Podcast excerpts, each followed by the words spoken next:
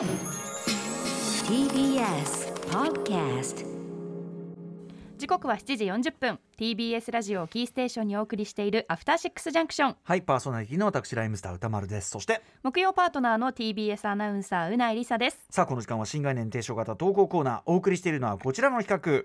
NAGI なぎ物語日々暮らしているとあるいは人生生きていると大小さまざまな波どうしたって訪れます、えーしかしこんなご時世だからこそ求められているのは波乱万丈な波な物語穏やかに過ぎゆくなぎな物語の方なのではないでしょうか、えーということでこのコーナーではほにゃららしようと思っていたけど結局できなかった。頑張ろうと思ったけど結局頑張らなかった。でもそれが結果的に良かった。という皆さんの結果往来なぎなエピソードをご紹介していくというコーナーとなっております、ということで、えー今回ちょっとなかなかねハードめというかね、うん。ハードな経験をしたからこそのなぎ、うん。今度は波が来まくっていた方からのメールご紹介いたしましょう。はい。ラジオネームナイダ赤鬼さんの NAGI なぎ物語これは以前お付き合いしていた彼女との別れからナギを知った男のお話です。彼女は自由奔放な女の子。自分の欲望に忠実な上に激しい気性の持ち主で安穏とした日々に縛り付けることなど到底不可能な存在でした。あなたより好きな人ができたからさよなら。と言っては数日後にちゃっかり戻ってきたり極めつけは数ヶ月連絡がない間に結婚ししかも速攻離婚して帰ってきたりなどなど彼女のことで気が休まる瞬間はないほどでした。その間我が心の中を嫉妬や怒りそして悲しみなどの大波が荒れ狂いもはや理解という名のテトラポットも破壊し尽くされえあとはなすがまひたなすがままひたすら流されていくだけと思っておりました。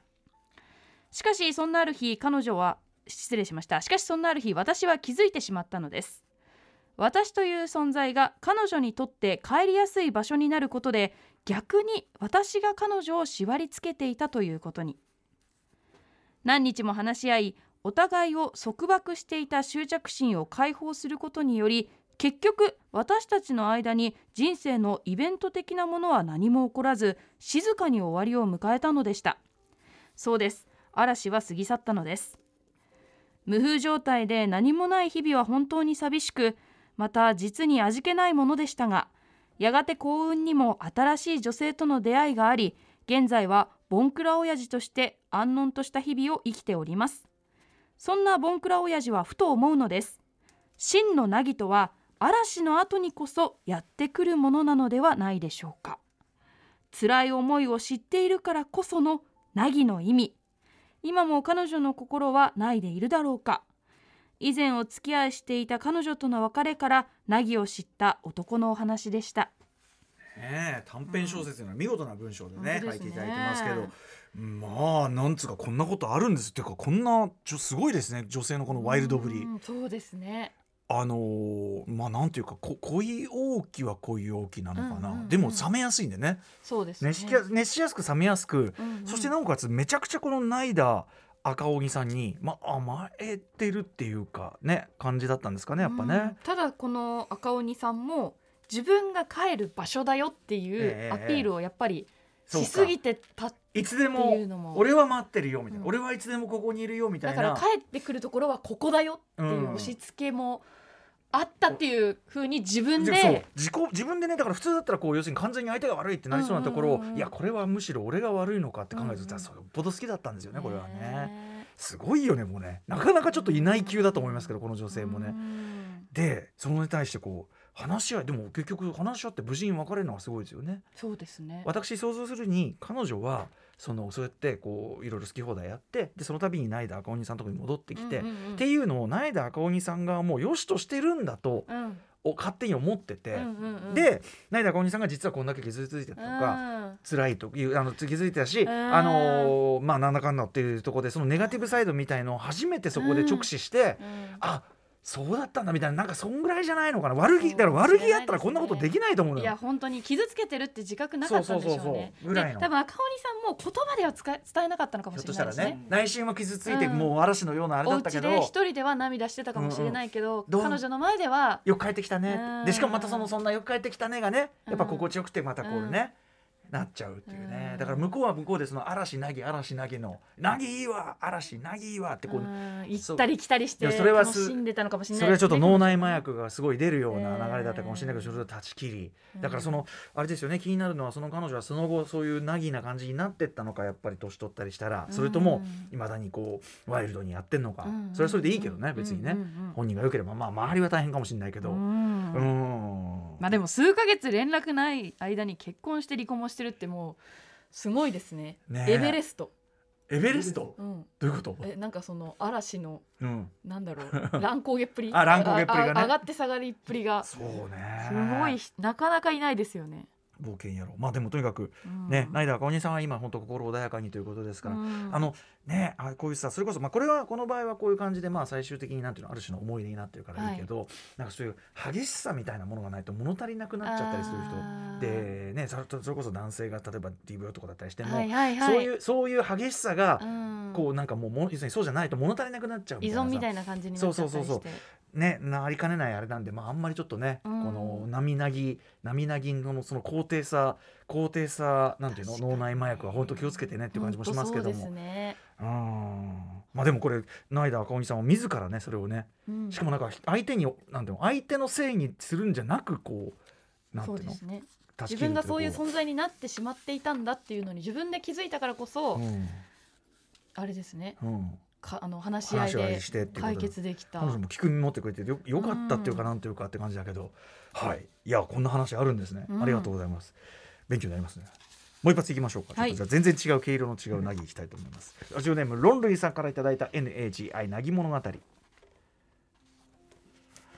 歌野さん、なやさん、こんばんは。どうもこんばんは。こんばんは。私の NAGI なぎ物語をご紹介させていただきます。それは私の中学時代に遡ります。ある日、私の兄の部屋に入ると、とある文庫本が気になり、手に取ったことから全てが始まりました。その本とは、ブロンソン原作、原哲夫作画でおなじみの北斗の拳でした。なんとなく一昔前の漫画と舐めた気持ちで読み始めましたが、ケンシロウの圧倒的な強さ、魅力的なキャラクターに魅了され、気がつくと完全に北斗の拳に夢中になっておりました。うんまあいいですよね。うんうんすると北斗の拳を読み進めていくうちに不思議な現象が私に起きたのですあれ？俺強くなってない？なってないですけどね。そう。圧倒的な強さで敵を倒し続けるケンシロウの勇姿を読み続けるうちに、うん。まるで自分も強くなったように錯覚する脳内筋トレが私の体に起こっていたのです、まあ自分も強くなったような気にっていうのはねまああるけどね、北斗の拳を読む以外は何もやっていないにもかかわらずそこら辺の不良くらいなら自分でも倒せるのではないかと本気で思うようになっていました。中学へ中学への登下校時中に不良っぽいグループにすれ違うものならおいおい俺は甘く見るなよ。なんたって俺は北斗の拳を読んでるんだぜ。と心の中で凄んでは。談笑に夢中にな夢中になっている不良っぽいグループと何も起こらずにそのまますれ違っていく毎日でした、うんうん。私の地元は特段治安の悪い地域でもありませんがうん。いま、未だに自分の自分が怖い人に絡まれたりカツアゲなどの被害に遭ったことがないのは北斗の拳を読んで強くなったおかげだと 今でも信じて疑いません。そんな私には今では中学生の息子がいますが息子が中学に上がる際に北斗の拳を読みなさいと唯一父親からのアドバイスを送りましたすごいですよね、うん。これのなぎっぷりが何がすごいって、うん。本当に客観的には何も起こっていない。北斗の拳を読んだだけです。本当ですね、ええ。誰も気づいてない。誰も気づいてない。だから自分の中だけ。これだからその多分ロンルイさん自身があれなんでしょうね。あの非常に温厚な見た目というかさだからそこでその北斗の気が大きくなって、うん。よくね薬剤映画見た後にみんな肩を怒らして出てる、その外から見える外から見える北斗の拳いきりをしちゃってたら危なかったですよ。確かに。おいいのか？いいのか？お前俺か？俺に言ってんのか ?You talking to me? You talking to me? 俺北斗の拳読んでるぜ。いいのか？向こうも多分さ向こうもえ？いいのか？俺に喧嘩売って北斗の拳読んでるぜ。読んでる。え？ちょっと怖くなるかも。うん。え怖っこいつ。確かに。やばいやつかもしれない。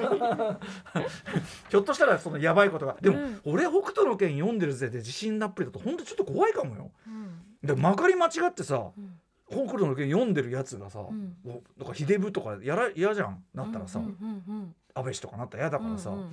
やなんか俺やっぱ避けるかも。あーっつって。俺北斗の拳読んでるからいいの？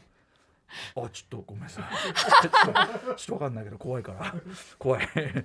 ねえいいですね。えでも歌丸さんもないですか？なんか作品映画なり本なり漫画なりゲームなり、はい。なんかこうこの技自分でも応用現実でもできるんじゃないはいはいはいはい。かなと思って強くなる気持ち強が。くかわかんない。その読んだだけで強くなった気とはちょっと違いますけど、僕はやっぱり「頑張れ元気」というボクシング漫画がありまして、うんうんうんうんその中であの元気くんがですね堀口元気くんがその少年時代に、うん。その自自主トレをしてるんですね、うんうんボクシングをそのやることをおじいちゃんおばあちゃんに禁じられてるため、うん。自主トレをしてるんです。でその自主トレっていうのはえっと、駅の構内を人が歩いてくるえーの反対側方向に向かって、要するにその正面衝突がこう、うんうんもう全速力で走って、うんうん。素早く避けるっああなるほど。ていう訓練をしてるんですよ、はいはいはい。元気くんが、うんうん。まあそれを俺もトライしましたよね、トライしたんだ。はい。できそうだなと思って妄想するんじゃなくて。まあそのだから元気もでも同じぐらいの年頃のね、はい。子がやってんだから、うん。もうそれは漫画描いたんだからできないわけないだろうと思って、うんうんうん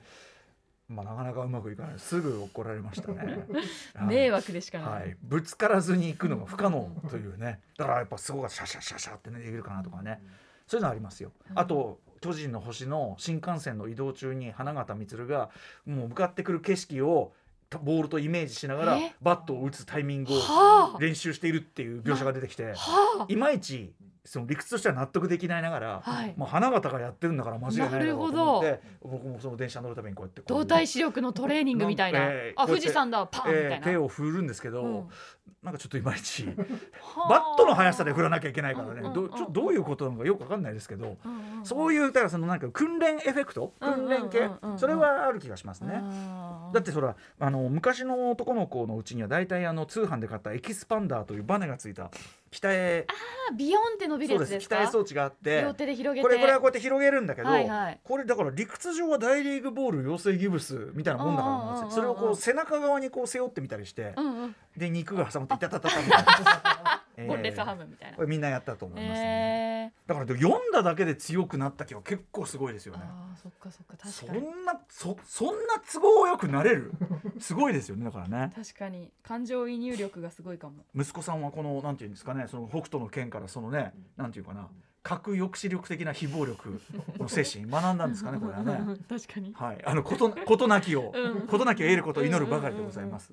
はい。えうないさんはなんかそういう読んで。えー、読んで？いやでもそれこそあのーポストアポカリプス的な世界になっあ好きじてもゃん？好きじゃん？私は多分他の人よりは生存能力が高いだろうなっていうのは思ってますね。なんで？えだってどこにどういう武どう武器を作ればいいかとか どういうと変ころにわんねえよ。きっと武器があるだろうとか、うん論類と全然変わんないですよ。言って言ってること全然変わ作ったことないでしょだって。ないです、でも知ってるからね、うんうん、でもやっぱり遠距離系の武器絶対あった方がいいからなんかこうククイックルワイパーに、うんうん。あのすごいダクトテープに超硬いやつであ遠距離系って槍？やり系ですねまずはね、うんうん。家で作れるの。で,、うんうん。で包丁を先につけて、はい。ぐぐるぐるに巻いてクイックルワイパー？でやっぱり頭に行くですよね。急所は多分頭。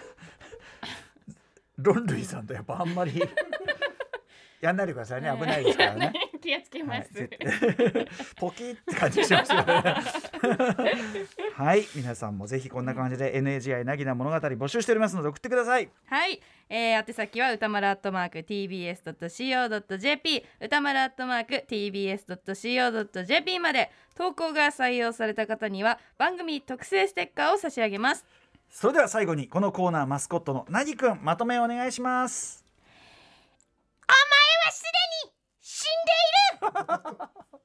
確かにありがとうございますうまい以上新概念提唱型投稿コーナー NAGI なぎ物語でした